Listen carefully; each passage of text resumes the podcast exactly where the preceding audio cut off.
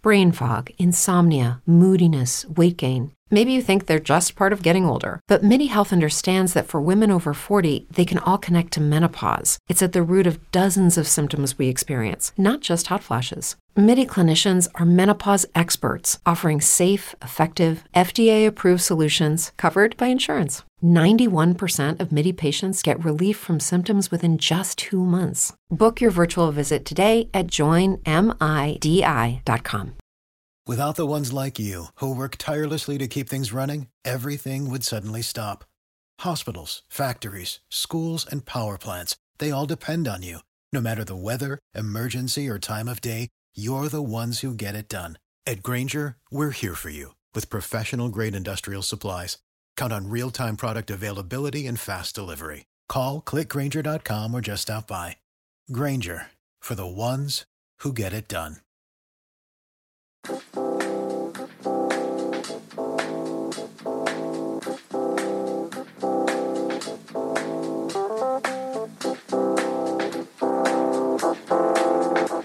Welcome to Sacktown Sports. I got to be honest, Chris. There are some days where I want to podcast, and some days where I don't. And this is a day where I don't because it was not a great sports weekend for me. No, it was a terrible sports weekend for 49er fans. We looked like a Pee Wee football team out there. uh, Yeah. against a, le- a less impressive Washington football team. Yeah, we'll, we'll get to that in a second. I just let me just let me say this. It started on I think Saturday morning. I watched uh, Liverpool play Fulham, which is you know Liverpool's our team, Chris, our our, Okay. our English Premier League team. Okay. And Fulham is trash, and Liverpool only squeaked out a one-one tie. They had a chance to go top of the table, squeaked out a one-one tie against a trash team. Sounds familiar. Um, then the the Cal game that I was excited to watch against Washington State got canceled, which is like the third Cal game that has gotten canceled this season due to COVID stuff. And then the 49ers played. And literally right before the game, uh, buddy of Sacktown Sports, boss, Jacob, texted me. And we've been we've been talking this, you know, throughout this time about how the Niners can still make the playoffs. You know, and, and he was talking about how the Vikings, uh, the Bucs did their job and beating the Vikings, and so that gave us some hope. And we're playing Washington, right? This should be an easy one. We still got to go like four and zero in this this span. Um, and then the game started, and really, it started well because Deebo took the handoff, and I'm thinking, yes, get Deebo involved early, and it instantly, like my hopes were crushed as soon as I saw Deebo limping off the field. Yep. Deebo can't stay on the field. We, as Sacramento Kings fans, know this feeling, which sucks. We don't want to label Deebo as a injury prone player, but he has not been able to stay on the field. But the playoff hopes for the 49ers, they're out of here. I said this last week. I did not believe that they could do it. You were optimistic. I was like, no, there's no way they're doing it. The Cowboys are playing a little bit better. The Washington football team, I thought Alex Smith was better than he actually is. Um, He's the greatest. yeah. And then the NFC West team is still the best division in football, and the Niners have not been playing well. Um, yeah, they really struggled in this game. It was hard to watch. Nick Mullens is just not a starting NFL quarterback. I still think that Nick Mullens can be a backup somewhere if you have a quarterback who basically plays every game. Yeah. Because Nick Mullens can probably run your practice squad um, or your you know your your scout team essentially. And if he has to play one game, you feel like okay, he can you know occasionally throw the ball, but you also know that there's going to be mistakes. Well, yeah. But he struggles. I saw a graph today that was talking about uh, quarterbacks over the last five weeks.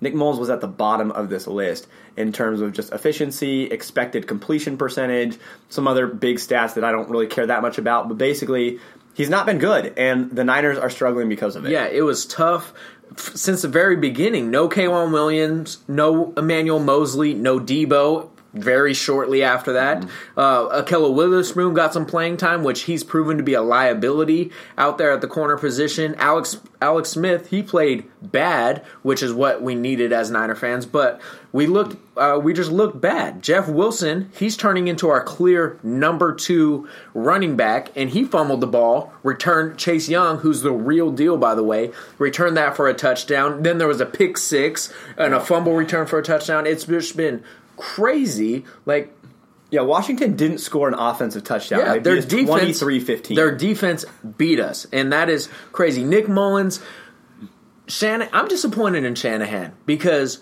you know you have a below average backup quarterback in there, and yet you're still setting him up for failure. Our offensive line has been terrible this year. It should be good on paper. It looks good, but our offensive line has been bad, and you're giving Mullens too much time in the pocket to have to make a decision when you need to be calling these quick hit screen plays like we do with Aiyuk and with Deebo and with Kittle and with all these players. I know that two of those players were hurt, but that's our offense. The quick hitting, hey, this is if it's not here, it's here. Hit the outlet, hit the outlet, but it's quick hitting. It's throw it behind the line of scrimmage or five yards in front of the line of scrimmage. Don't drop back and send all your receivers down the field. Like I was very disappointing in the play calling, and I'm disappointed in just the turnovers. in it fairness, bad. it didn't help that some of the receivers had uh, wonderful drops, you know, and, and the drops came back, which has happened before. I saw uh, later in the day, I saw a um,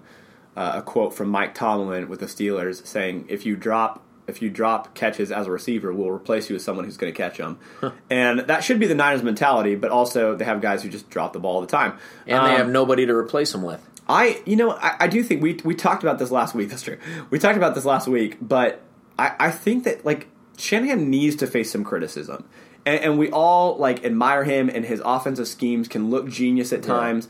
Uh, His record in San Francisco is not great. That's not entirely his fault. Yeah. Um, but him and John Lynch as a pair need to face some criticism. I'm not saying like throw them out, fire them. Yeah.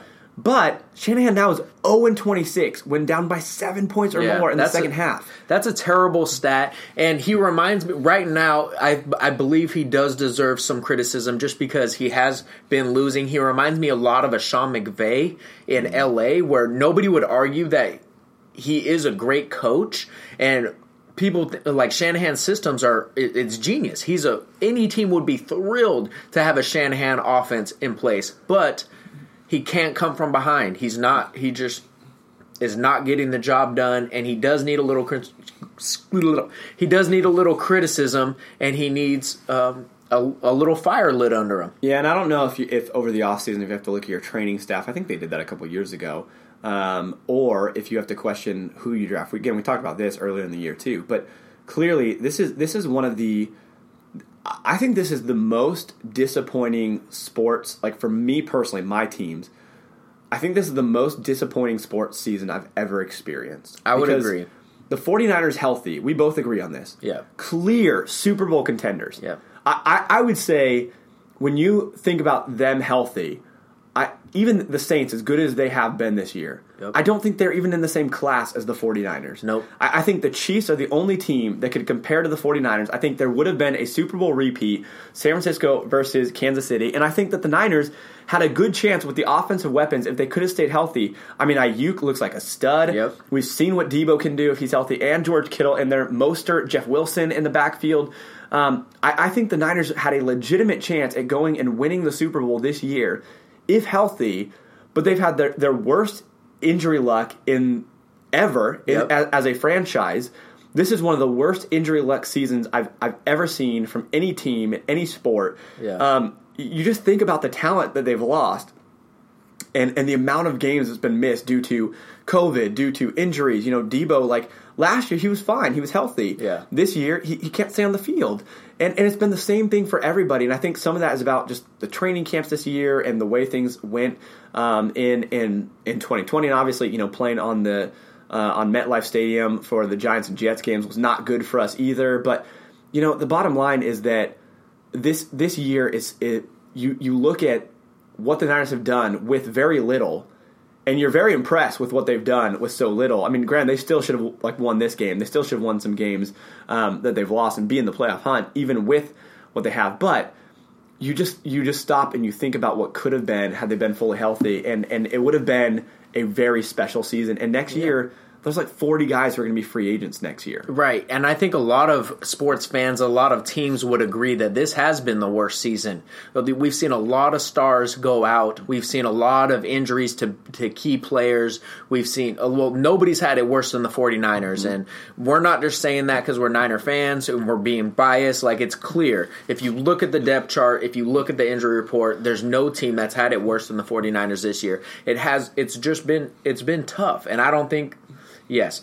You have something to add there? I was just going to say, I mean, anytime you lose a quarterback, that's a big deal. The Niners yeah. did that. Nick Bosa, there's not very many defenders that compare to Nick Bosa. Right. Deebo is a special receiver. He's been out. Mostert is a special running back. Yeah. He's like, uh, Dee Ford is an amazing defensive player when healthy. Like, you just, when you rack up the star talent, it, it's unmatched to well, anything and, I've ever seen. Yes, and we saw what Arik Armstead did on a contract year. He became a star on our team, and we were hoping that that's what would happen with Solomon Thomas. Solomon Thomas has been very average yeah. since we drafted him, but he was on a contract year, so we were hoping to see that next step to be being taken by him on that D line. So we had a ton of injuries. We had Jason Verrett coming back, which was just a blessing to our secondary. We needed it. But also, I wanted to ask, what are your thoughts on Jeff Wilson being the number two running back? As far as I know, Jet McKinnon is healthy. He's just not playing. Tevin Coleman is healthy. He's just getting a couple touches a game.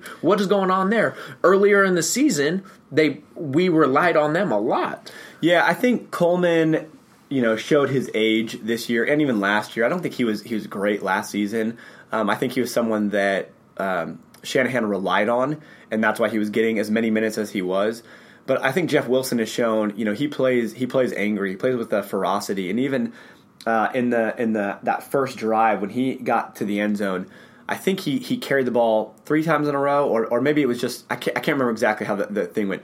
But he had one where he went, took a hit, got up, and I mean, you could see he was popping. He wanted that touchdown. Gets in, I think, on second down, um, got stopped a little bit short, and third down, he was not going to be denied. Right. He, he plays with a fire that, you know, McKinnon is a different type of running back, and I'm surprised that McKinnon wasn't used in some of the passing downs. Yeah. Um, because he's a good pass catching running back. So I, I don't know, because from what I've seen of games, I thought McKinnon looked good in pass catching plays but they went away from him mid-season. I mean, they bring him in a little bit, so I don't know if it's an injury issue. I don't know if it's just, you know, and maybe honestly, maybe they know that McKinnon's not a guy they're going to keep around next year, and Jeff Wilson and Raheem Mostert are going to be there next year. Coleman probably not. Um, McKinnon definitely not. And so I think maybe you know it is just thinking ahead. I, that's that's the best thing I can say is that they're looking ahead. Um, I will switch and I'll, I'll add this. You know, one good thing from last night Brandon Aiyuk once again played like a star 10 receptions, 119 yards. Uh, according to Pro Football Focus, over the last eight weeks, Brandon Aiyuk's 85.7 receiving grade ranks fourth among all wide receivers. That's not rookie wide receivers, that's all wide receivers. That dude has a very bright future. And if we can get him and Deebo and George Kittle healthy next season and playing together, there's still a lot of dynamic firepower there, no matter who is under center. Absolutely, I, I agree 100. percent I'm super excited about that pickup, and Javon Kinlaw has been playing well. Like he, we drafted Aiyuk after we passed on a Jerry Jeudy and a Tee Higgins and a a couple of those top receivers in that draft, and we dropped down. We drafted Kinlaw, and we are like, eh, okay, I see it. But then when we got Aiyuk and John Lynch and all the experts were like, "No, nah, Aiyuk is the real deal. He's going to be just as good as those guys." And we got our D lineman need. So I'm I'm happy with how Kinlaw is uh, progressing this season. Like he started out being very average, but he's he's needed to step up into that role, mm-hmm. and he it just got accelerated with all the injuries there. And I'm loving it. I'm loving the future of this of those 49er rookies. Yeah, the biggest problem for the 49ers is that they have good players who are going to need to be paid a lot of money. And so, how do you fill the gaps in next season? Fred Warner obviously went down with injury in this game. That was a huge loss on the defensive side, even yeah. though the defense still played really well because Washington's offense couldn't do anything. Obviously, Alex Smith went out, Dwayne Haskins came in. They couldn't get the ball moving. It actually would have been better for the 49ers to just score the first touchdown and then punt on first down every single time. um, they might have scored more points that way. Um, yeah, but Brandon Aiyuk has been I I think really, you know, you look at the guys. I think Tee Higgins actually went a little bit after him, but was a guy we could have gotten if we had stayed in that second, you know, with that second pick. Um, but when you look at it, I think the only guy who's really been better than Aiyuk as a rookie receiver this season is Justin Jefferson in Minnesota. Yeah. um, he's you know Aiyuk has outplayed Jerry Jeudy, he's outplayed Ceedee Lamb, he's outplayed these guys, um, and, and so you know give credit. You know I talk about giving blame, but give credit to Kyle Shanahan and John Lynch for for seeing that they had Ceedee Lamb and Aiyuk ranked as their like top two receivers. Now obviously they missed on Justin Jefferson, but. But Um, I mean, C.D. Lamb has has been the real deal. He's shown flashes, and it didn't help that Dak Prescott went out in Week Four, so or might have been Week Five, but uh, it didn't help. That didn't help. C.D. Lamb will be good in this league, but as Niner fans, we are super happy to have a guy in Brandon Aiyuk who's just the real deal, and he will be for years to come. And he complements that Shanahan offense very well. Yeah. Uh, let's go ahead and move on. Um, the NFC West played games. Obviously, you know, technically the 49ers are not, they don't have an E next to their name. They're not officially eliminated, but they're eliminated. They're done. Yeah. At this point, as a 49er fan, we should be rooting for losses because at this point, it's all about next season and beyond. Um, I don't think winning games these next couple weeks helps a lot. Nope. I would put everyone on bubble wrap that you plan on using in uh, 2021 and just move on with the season. Um, but the NFC West had uh, three wins in their other three games. The Rams beat the Patriots 24 to three. That was. Um, uh, you know, we expected the Rams to win, but I thought maybe the Patriots would put a, a little more of a fight in that game. Um, and then the Seahawks and Cardinals both had easy wins against the New York teams. Cardinals beat the Giants 26 7, and the Seahawks beat the Jets. Um, they stomped on them 40 to 3. That was never really in question there. Yeah. So uh, the NFC West keeps rolling. By the way, the most embarrassing stat for the 49ers, I think, after the loss to the Giants, is that they are now 1 and 2 against the NFC East. So not not a great day for for them or for uh, you know uh, for the NFC West. Like you would like the bottom team to be a little bit better, but um, NFC East had a uh, you know Giants lost. Washington gets a win, moves to first place. The Cowboys stomped the Bengals thirty to seven. And Bengals, like we said, they're just not the same without Joe Burrow. They're they're back to being you know the team that was the worst team in the league. and Yeah. that's why they need a quarterback. Well, the the Cowboys are back. Andy Dalton was back in Cincinnati for like kind of a revenge game. He had two touchdowns there. Um, Zeke, I'm very disappointed in Zeke. He had 12 carries for 48 yards. Their O line may or may not be trash, but if you're going into the season as almost, I want to say, almost unanimously the best running back going into the season, people may have argued Saquon Barkley. Uh, people I think people like Christian McCaffrey. From Oh, a fantasy yeah. perspective, Christian McCaffrey would be the top. It just depends on what you But value. overall, running back, I think that's because Christian McCaffrey catches yeah, uh, yeah, passes yeah. out of the backfield. But overall, I mean, yeah, he was at least the very minimum top three. He's in the top tier. Top three, no matter wh- how you shake it down. He's a top three back, and he's been non-existent. We don't even hear his name anymore on the highlights. Week after week, I watch ESPN at the end of the night. Barely once have I heard Zeke's name. He is doing very terrible, and I think he's the most disappointing player in the league. Yeah, he's year. not even worth mentioning because you know early on it was worth mentioning that he's struggling. Now that's just normal, and you know I'm one of those chumps who got him in my fantasy team. I mean, it made sense to pick him pick him where he was, but um, you know this week I meant to bench him for Cam Akers and then forgot the game was being played, and that's where it's come. Like last week, I didn't want to bench him for Antonio Gibson who went off, and this week I was like, I have to, I have to bench him. I have to start treating him like the running back he is, Yeah. not who we thought he was going to be. And this is why, like the 49ers and many teams don't want to pay running backs because there's a lot of other things that are dependent on making a running back good, and a lot of times running back lifespans are very short. Now, could Dak come back next year and the offensive line improve a little bit and Zeke be a great running back? Absolutely, but you know I, this would be concerning, certainly at the price point that he's at. absolutely. Uh, Bears demolish the Texans and continue their hot streak Yeah. um, of This what, is two games. Did uh, did you win this Oh game? no, they lost. No, I did not. I actually we are even now. because We're I lost even, two of them. There we go. You. Uh, yeah, the Texans, man. What the heck, man? Well, Brandin Cooks didn't play, so not only were the Texans without Will Fuller due to injury, without DeAndre Hopkins due to a, a, a terrible trade, but they are also did not have Brandin Cooks, so they are out their top three receivers and the Bears, they came out of nowhere. Mitch Trubisky with three touchdowns, man. He's the real deal. Better than Lamar Jackson? Uh, maybe we'll get to that. But um, um, Obvi- and you, you were saying last week that Mitchell Trubisky is not a starting quarterback. No, he's terrible. He heard our podcast as he, Yeah. you know, he's, he's an avid listener, and uh, right. he came out. He's like, "I'm going to show you, Chris. I'm going Yeah. to show you what's up." you didn't even laugh at my Hopkins joke.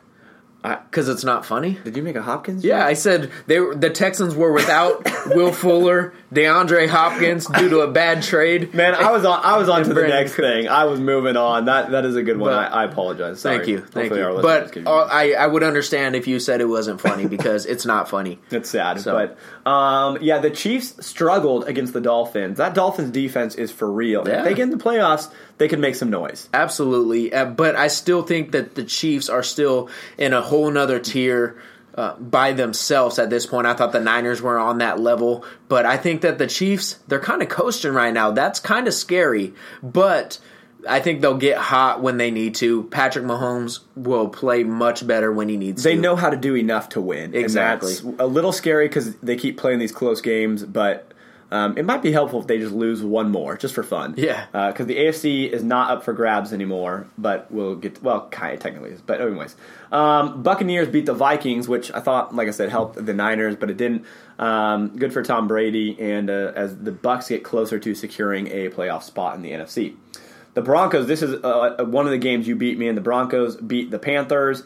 Um, Panthers just not a super great team, and without Christian McCaffrey, are just very, very average to poor. That's right. And Drew Lock, man, I like Drew Lock. He's he's he's an interesting character. yeah, it's interesting. You have talked a lot about Drew Lock, and I just I don't get it, but that's okay. Well, he's just he's just interesting to me. He has like he has this swagger on the field that I just like about him, man. Um, Titans demolished the Jaguars behind a 215 yard rushing game from Derrick Henry, two touchdowns for him. Man, when he is on, he is unstoppable. That's right. I'm a big fan of Derrick Henry, and would you say that he's the best running back in the league right now? I know you said that a few weeks back, but I think would you so. still agree? He's- you know, Dalvin Cook might be the most consistent running back in the league, but but Derrick Henry certainly has the greatest upside. and Alvin Kamara, don't forget about him. He's been playing really well this Alvin year. Alvin Kamara is fantastic, Yeah. and you know next year for fantasy purposes, it will be interesting because you got Derrick Henry playing really well, Dalvin Cook, who is just a great running back. Do you expect a bounce back from Zeke and Saquon, and then Christian McCaffrey? Of course, you expect him to come in and probably still be one of the top picks, but. Um, who cares about fantasy? The Colts beat the Raiders, and the Raiders fired their defensive coordinator. Uh, that was a long time coming. I think that that was the right move. But the Colts, real deal. I saw one person posting uh, about the Raiders saying, like, was it like why this game that got the defensive coordinator fired? Was this really that much worse than anything else? Yeah. But you know, it's it's always funny because when a team struggles and their defense is bad, it's probably more on the personnel than the defensive coordinator themselves. But like, you just have to have a scapegoat when you're struggling, and defensive coordinators seem to be the first ones to go. The uh, Packers beat the Lions, and what again was kind of a close game for the Packers, but ultimately they got the job done. Aaron Rodgers and Davante Adams connect again. I think that's the eighth game in a row that they have uh, secured a touchdown from one to the other. Yeah, they're they're the real deal. That's what we expected. But I mean, the Lions, ever since they fired their head coach, I mean, they've been playing a lot better. So, Well, I mean they're only one and one in those two games, but yeah, they did play. They did but play there's well. but there's just a different energy You're on right. their team. They don't just roll over and die anymore. Like they have, they got D'Andre Swift back, so that's going to help. But I think that that team is better without Matt Patricia at head coach. Lions, the future home of Robert Saleh. Um, the Saints got upset. Finally, Taysom Hill and the Drew Brees, Drew Brees less Saints take a loss, and they took it to Jalen Hurts. Jalen Um, Hurts. I was super excited about this matchup uh, coming in. I was, well, not really the matchup. I thought that the Saints would win convincingly, but I was excited for Jalen Hurts to start. I was a fan of his at Alabama. I was a fan of his at uh, Oklahoma, and I was excited to see what he could do in the league. He played okay. He was 17 of 30. He had a, a 83.6 uh, QBR. Nope, he had a 58 uh, QBR. He had an 83 quarterback rating. Um, he had one touchdown, uh, but the story of this Philadelphia Eagles offense was Miles Sanders. Miles Sanders was a big name coming into the league that everyone expected, all at least the fantasy pros expected Miles Sanders to be good. He's been okay, dealt with some injuries, but this season he just went off. Like he had a victory in uh, week one of our playoffs, Chris. Exactly. 14 carries for 115 yards and two touchdowns with a, a long run of 82 yards. That's pretty good. Yeah, Jalen Hurts. Um, although actually, when you break that down, the uh, his the rest of his runs were not very good. If you look at just one 82 yard run and then 115 total yards, two touchdowns though. But two touchdowns. Jalen Hurts though also added 18 carries for 106 yards, 246 yards on the ground wow. for the Eagles, and that's what Jalen Hurts is going to give you. Um, that you know Carson Wentz was a pretty good runner as well, yeah. but but for Jalen, that's probably at least where he's going to start, and that's you know sometimes young quarterbacks come in the league and you look at Josh Allen, who we'll talk about in just a second. Uh, you know, was a guy who could run, he could scramble, he could make the throws, um, but couldn't just necessarily stand the pocket and, and, make the passes. And he has developed that now really well, and that's why the Bills are so dangerous. But Jalen I think Hurts? Jalen Hurts could develop it. I'm rooting for him. Me too. I think ever since he got benched at the end of the yeah. championship game, and he just handled it so well. He did. And then went to Oklahoma and, and you know made the playoffs with Oklahoma. Like, Absolutely. I think he's a guy who's easy to root for. Easy to root for. He's one to zero. Uh, he. He did good, and they got the upset here over the Saints. So, do the Saints move to Jameis Winston now, or they stick with Taysom Hill?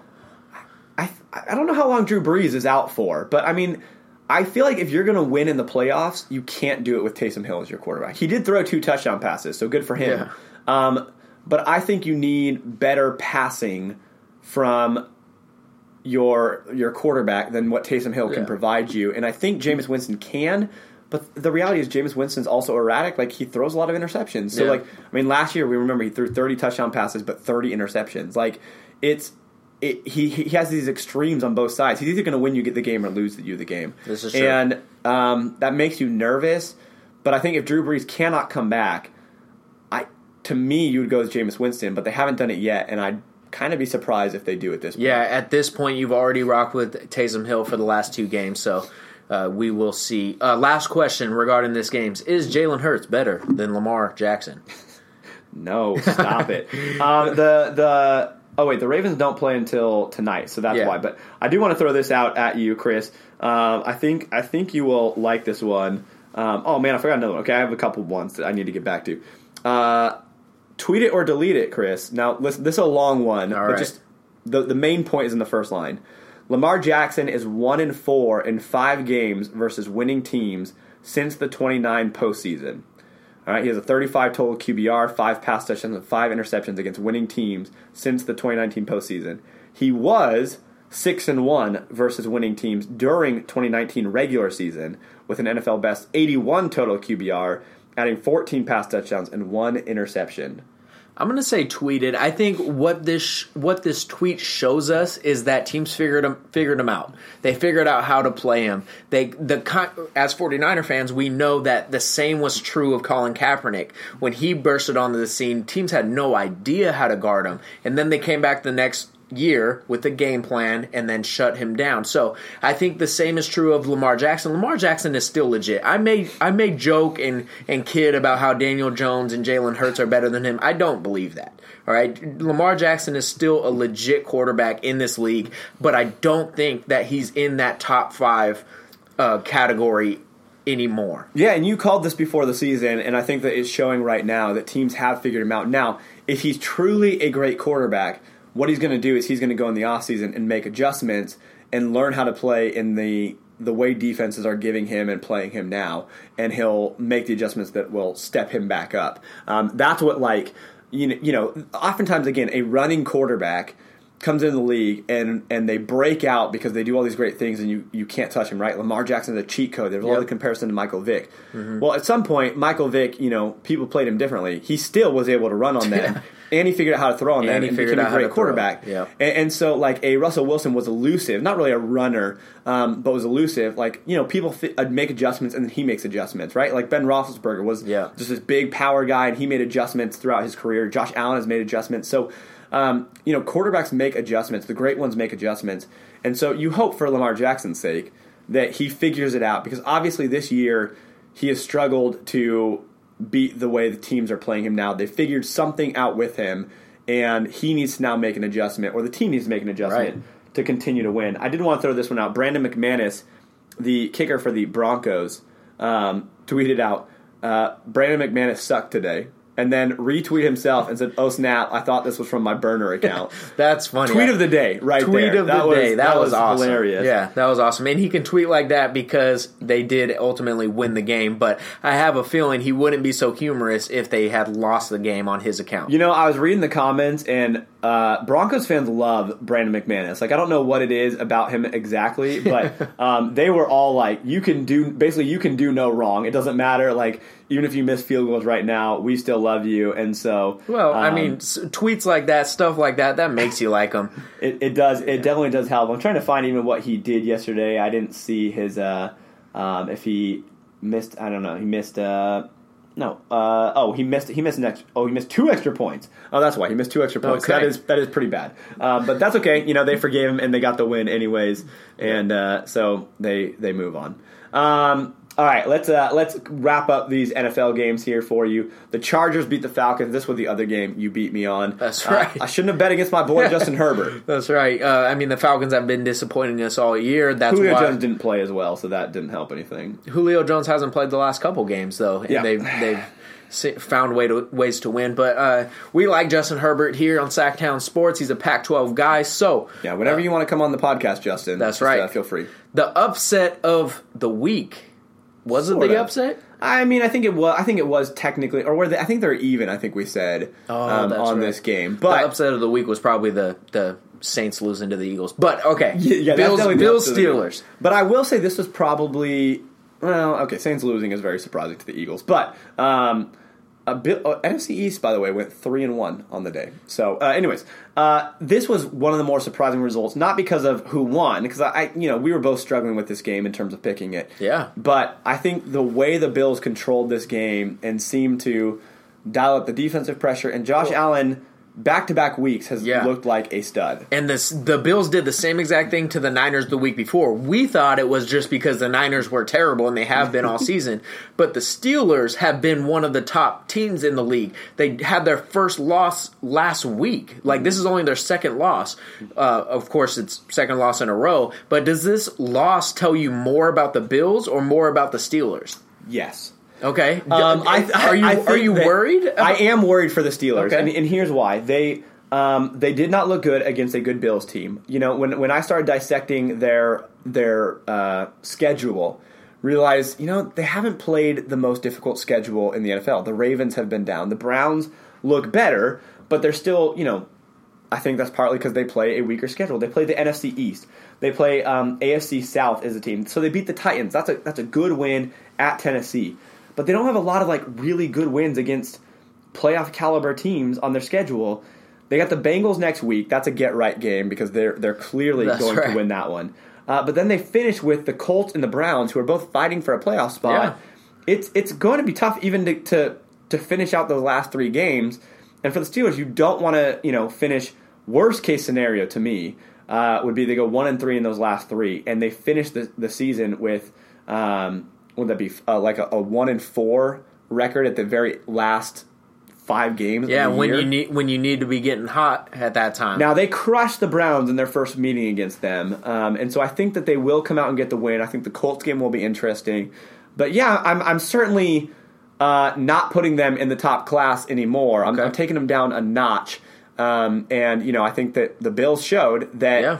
the Steelers are not up there with the Chiefs level. Well, and I think that this does show more about the Bills than it does the Steelers. I'm not worried about the Steelers. I still think they're going to be up there in the AFC come playoff time. I trust their coach. I trust Big Ben. I trust that defense. But the Bills have been impressing me the last couple games. Josh Allen is the real deal. Mm-hmm. He's not just like it's not some fluke season. Like he was good last year too, and this year he's making strides in the right direction, and he's showing you that hey, you give me another weapon and Stefon get Stefon Diggs out there on the out the on the edge, and I'm going to show you what I can do. I'm going to show you what I can do with a Cole Beasley who will go across the middle and catch every single ball I throw at him. Yeah. you know. and he's becoming better and better as a pocket passer. So now he Yeah. has the ability to get out and run if he needs to, but he can stand in the pocket. They were talking about it in the game last night um, that there was times where they were saying, you know, he in in previous seasons he would have taken off running and scrambling, and he stood in the pocket, uh, waited for the play to develop, and made the pass. And yeah, I mean Cole Beasley is one of the best slot receivers in the game, Absolutely. And Josh Allen can hit him as we saw in- against the 49ers, Yeah. and that slot receiver, if they're good. Is so dangerous. That's how Tom Brady made his living and won six Super Bowls. Yep. Um, because it's almost impossible to stop those little like Yeah. five yard breakout like across the middle type things. Yeah, and we were very critical of this Bills defense the first half of the season, but they have turned it around. They are showing people what we believed from the beginning of the season that they are an elite defense and they are one of the best defenses in this league. They're showing it. Yeah, they're putting pressure on Big Ben all night long, and um, you know held the Steelers to 15 points in the game. By the way, how big of a deal is this? With the Bills winning, the Patriots' streak of division titles officially ended at 11 straight. Only the Braves had a longer division title streak in NFL, NHL, MLB, or NBA history with 14. Wow, I would tweet that. That's a very that's a cool stat. Good job, Bills. I mean, but that shows you what I mean.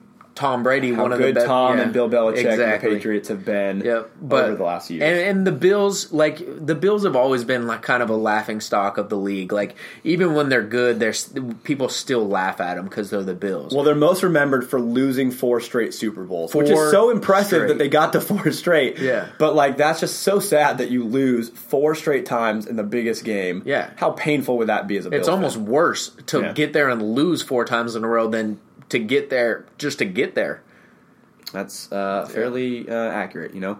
Um, all right, Chris, let's move on from football to the real games that matter. The real games that matter. NBA preseason games. That's right. I we think went. we've learned everything that we need to know from the last two preseason games. Yes, we are going to overreact to these preseason games. We're one and one versus the Blazers. Um, I think this is where it's fair to say we're winning 50 games this season. and We're going. We're going to be a top seed in the playoffs. I, I think that that's true. I mean, everyone thought the Blazers were so great, and you know what? Yeah, they handled us in game one, but game two we bounced back and and beat up on them. Yeah. And clearly that tells more than game one did. Well, something that I thought was interesting, and I just want to jump right into this, is I saw a lot of takes and I saw a lot of quotes from from Kings people saying that they definitely felt not having Bagley and Whiteside out there on the court. Like they definitely felt that that that that was missing. But I think that that is a weak take, and here's why: because we barely know what it is like to have Bagley out there on the court. How do you know what you're missing when you've had a small sample size? We haven't even had Hassan Whiteside out there on the court with us, so we don't know what it's going to be like with it, with both of them on the court, or even one of them on the court. So to say that we are missing their presence. Uh, I think it's weak. I think you can say we are missing that the big man, the the down low presence, but to say you were missing the Bagley and the Whiteside, you don't know what it's like to have them on on the on the court. Well, Like, I think you know. I mean, I, I think I think I mostly agree with you. The, the only thing I'd say is that they've probably had some practice time with these guys, and as you're, uh, you know, not a lot because Bagley's been out with COVID and um, so he's getting back. But uh, you know, yeah, Whiteside's kind of weird because he really has not been around.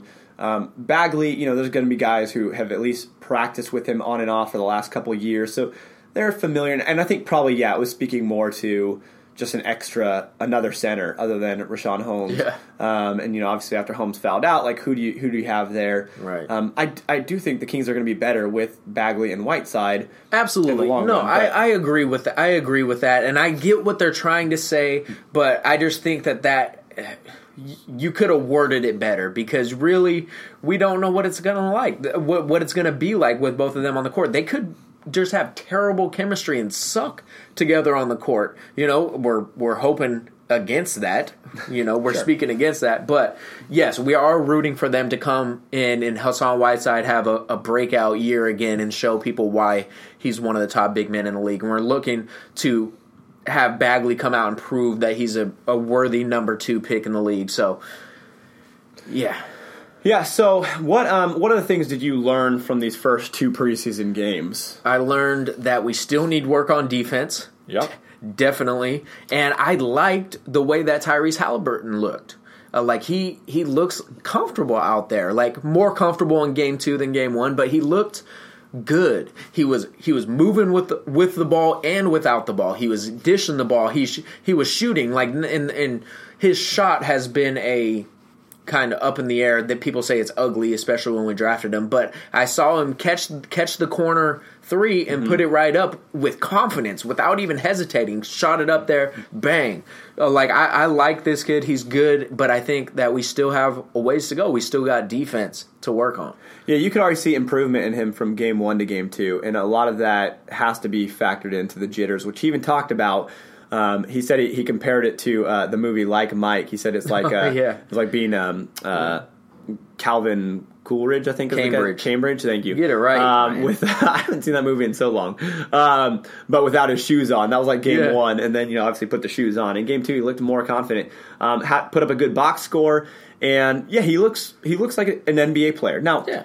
Preseason you know, it's always a little bit different. Obviously, you know, normally you would start in the in the Vegas Rookie League, yeah. um, summer league, and uh, and you would look amazing there, and then you have preseason, and you figure that out. But um, I, I, think, yeah, he looks good. I, I'm excited to see you know lineups in the regular season with Fox, Halliburton, Buddy all run together, kind of in that small ball lineup, and, and, just to see how Halliburton develops because he seems like a really intelligent guy who's driven, who knows the game well, kind of knows his strengths, knows his weaknesses and I think he's probably very coachable based on yeah. the way he speaks. Yep. And so I think he's going to grow very quickly. And yeah, I think he I think he's a rookie of the year candidate.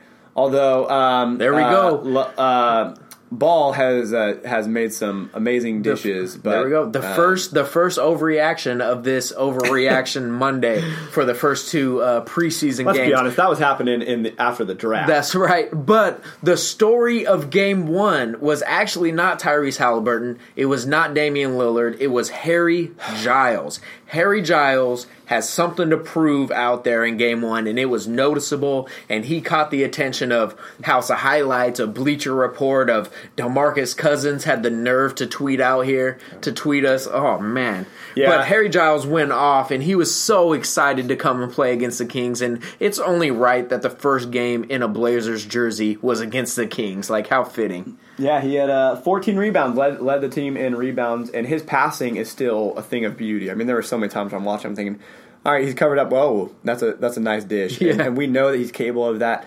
He has to improve on the defensive end, um, which I think he will. And, and, I think that he is a you know I, I wasn't sure what he would be for the Blazers.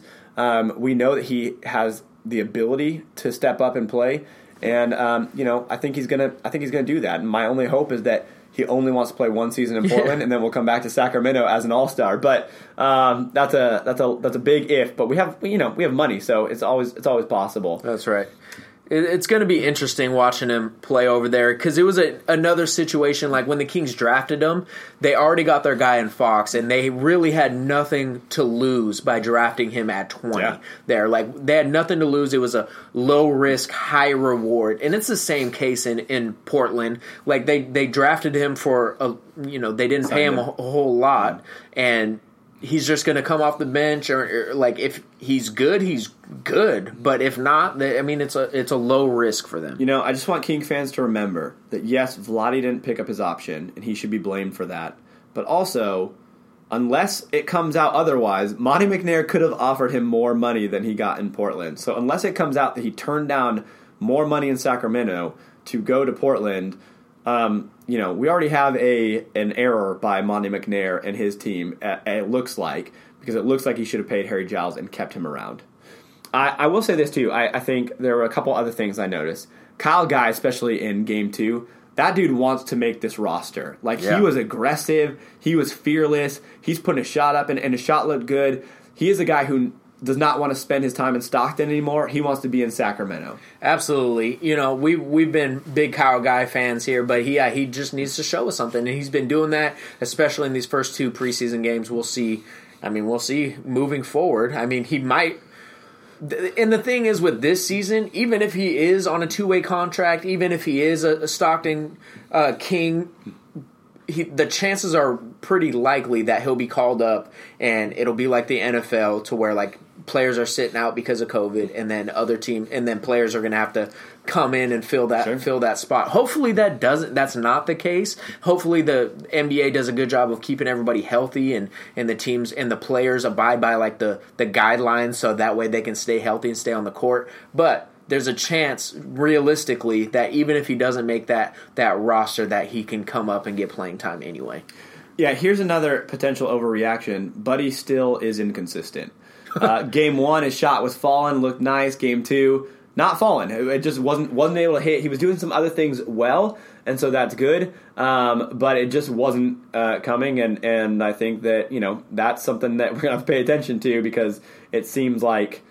All right, we're back to the same buddy. Where one Right. game he's on, the next game he's not, and that's a problem. Oh yeah, and as long as he's inconsistent, you know, he, the the question will still be there of should he be starting or not. Should he have the ball in his hands late in games when he's so inconsistent? Yes, when he's on, he is a top shooter in the league, maybe even a top five shooter in the league when he's on. But when he's off, he's a top 100 shooter in the league, maybe. You know, so it's, Yeah. uh, yeah. All right, here's here's the other thing about the Kings. Okay. They might be, put up more three point shots than anyone. This might be Houston 2.0 because in game one, they put up 53 point shots in preseason game one. In game two, slight drop 49 three pointers in game two. Last year, Luke Walton said he wanted to get to like 32 a game. Yeah. And they're putting up 50 a game right now. I think that this will slowly fade once they realize their identity. Right now, they're coming. Monte McNair, you know, he's all about analytics. The- the- They're going to push the pace. They're going to put up the three points,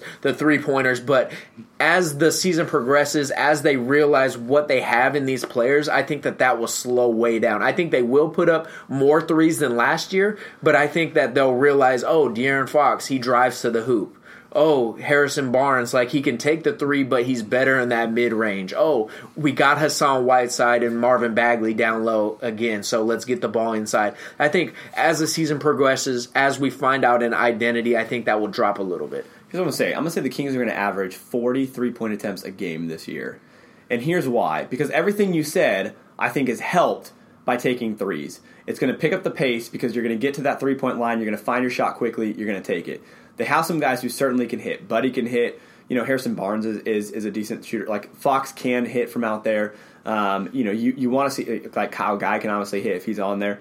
Um, and Richaun Holmes is trying to extend his range. I think he knows that not only is this the way the NBA is going, but to open up that space for Fox to drive in, if everyone's staying on the outside and everyone can shoot threes, they can't have a center. You know, the other team can't have a center posted down low. Yeah. They got to pull him out and, and cover Richaun Holmes if he's putting them up.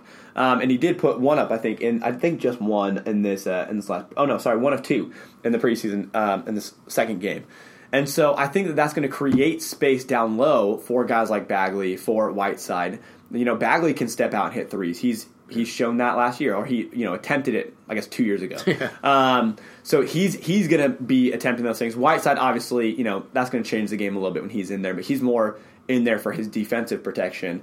So I, I think that this is going to allow your mid-range game and the drives to the basket to open up. If everyone is out there saying, "Hey, give us the ball, give us a little bit of space. We're gonna we're gonna shoot." Now, you want them to shoot better than twenty eight percent from the from the three point line, which is what they did last night. But um, but still, I think I think forty plus threes a game is my guess. Okay. Uh, I, I, w- I wouldn't say it's going to be that much, that many, but uh, that that's fair. I mean, that's the way that the NBA is going. The Kings are a very modern organization now, so let's yeah, I, that's not a crazy hot take.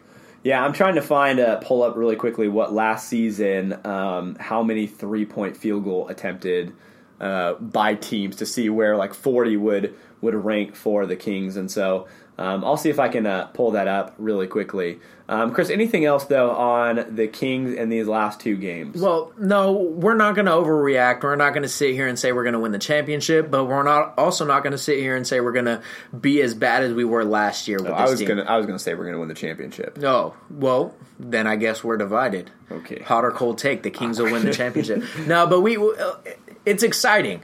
NBA is back. NBA just ended and it's already back, and we're gonna have games for Christmas. And this is what I wanted, and it's gonna be exciting. James Harden, he's expected to report. We'll see. He's also. Uh, there's been reports that bringing in John Wall didn't do anything. He's still interested in leaving, forcing his way out, which is just silly to me. And I started to go on a little Twitter rant, uh, but luckily I deleted them all uh, before I tweeted them out because I was going to go on about how these players should be honoring their contract, and if the roles were reversed and the and the teams didn't honor the contract, it'd be a big deal, and this and that. But it, it, it's crazy, and I'll never ever take the approach of these guys get paid this millions of dollars to come and play basketball because that's not fair. They are paid what the position is worth, not what they're worth but what that position is worth. If you have a sales job that's worth this much, you should be getting paid that much. As long as us, the fans, the consumers, are willing to pay hundreds of dollars for jerseys and shoes and, and TV packages and tickets, they should be getting paid that. So that's not the case, but they should have to honor their contract. They should have to be able to speak to they should have to speak to the media if that's in their contract. Kyrie doesn't want to speak to the media. I'm like, man, this is this is nothing new. This isn't like some sly thing that they slid in there just because they're like, oh, let's go get Kyrie. He has to talk to the media this year. No, this has been happening forever. All right, and then you should have to show up to to training camp. You should have to show up to to things that are mandatory to be at. It's like, come on, like I get you're a superstar, but you're still a part of the team right? Yeah. And if not, then you don't get paid, and that's that's the reality. Like the paychecks are going to start to be affected. And Kyrie was fined. I think tw- I think he was fined twenty five thousand, and the team was fined twenty five thousand um, for not showing up to the media. You know, and one of the major NBA writers, uh, media guys, said, you know, what, it's fine if Kyrie doesn't want to show up as long as the NBA continues to fine both him and the Nets organization yeah. for not doing it because mm-hmm. this is part of being in the NBA, and when the NBA writers, who he said Kyrie so despises, vote on the awards, Kyrie's name should not be mentioned in any award, which could affect paychecks again because it affects bonuses. But you cannot include him in awards if it's you know media driven that gets to pick it, and he's not reporting and not showing up for the media. That's yeah. that is silly. Like this is you know this is a business like like you said, they get paid what's expected in this position, but you also have to understand that to be an NBA player, you're going to have media attention on you, and so you have to be prepared to exactly. answer media questions because that's the, the the nature of the job. If you're the president of the United States, you're going to have to have some cameras on you every once yeah, in a while. Right. Um, granted, this I don't know why I brought that up, but like, but there are certain positions where there are going to be things that are expected of you that may not be expected of a person in another position NBA basketball players, they their, their business well, is to sell the, the game, is to right. sell tickets, and so you have to be at media. Exactly, and that's where all that money comes from. That's why they are able to pay these players millions of dollars because us we the only way we watch them is through the media, is through television and, and stuff like that. And we want to see our favorite players and what they have to say about the game. Why do you love the game so much? What were you thinking when you called timeout when you had no timeouts left? That type of stuff. We we want to hear that. That's so entertaining to us. And it, it's part of the job. If you had a sales job and your job was to sell cars, but you knew going into it that you would have to do desk work, you would have to do paperwork, you would have to do all that stuff, and that was just part of the job too. But you're a salesman, you know, like you still have to do that other part of your job.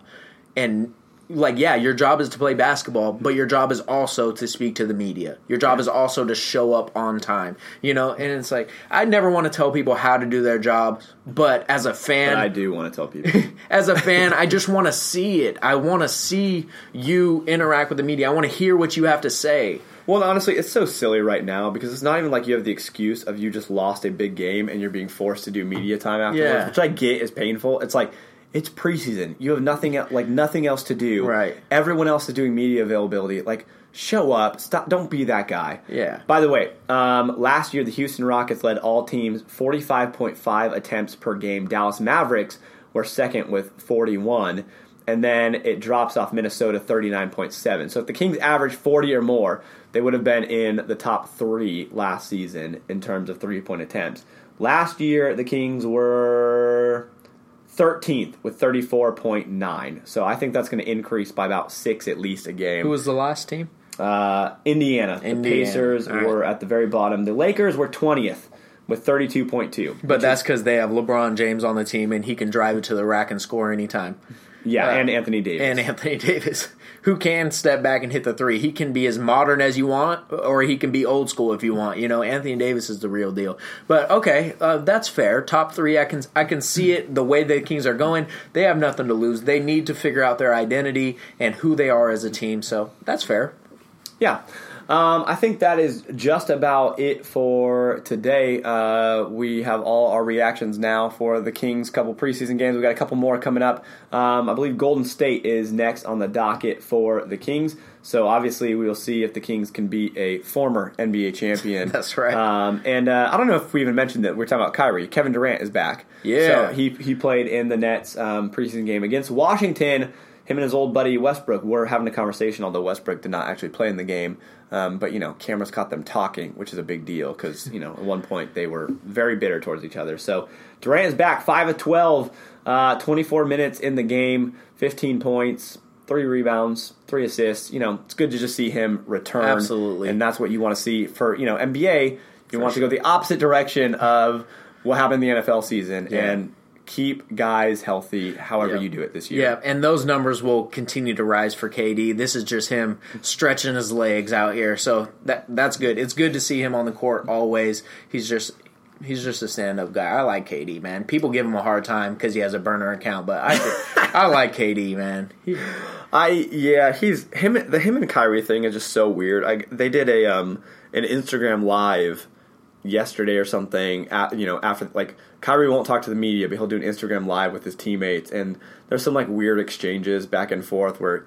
Like Kyrie was saying, he was like Durant. Durant's like, "No, you're not." And like their pairing is just so strange because Kyrie is like this conspiracy theorist, like super crazy, like outspoken weird dude, and Kevin Durant is like super sensitive, like Yeah. just wants everyone to be nice to him and thinks he's like. I mean, I guess they both think they're the greatest thing.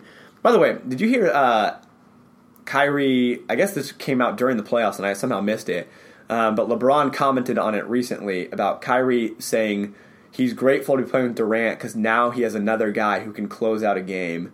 And apparently made these statements during the playoffs, like right before Game Three of the finals, uh, when LeBron was playing. And LeBron, you know, came out and just said, "Yeah, those comments hurt me," and I'm surprised he said that because all I ever wanted was the best for Kyrie. And, Yeah. you know, it just like it just makes Kyrie so unlikable, and you need villains in the game in Yeah. addition to heroes. And Kyrie to me is one of those villains of the game where it's like.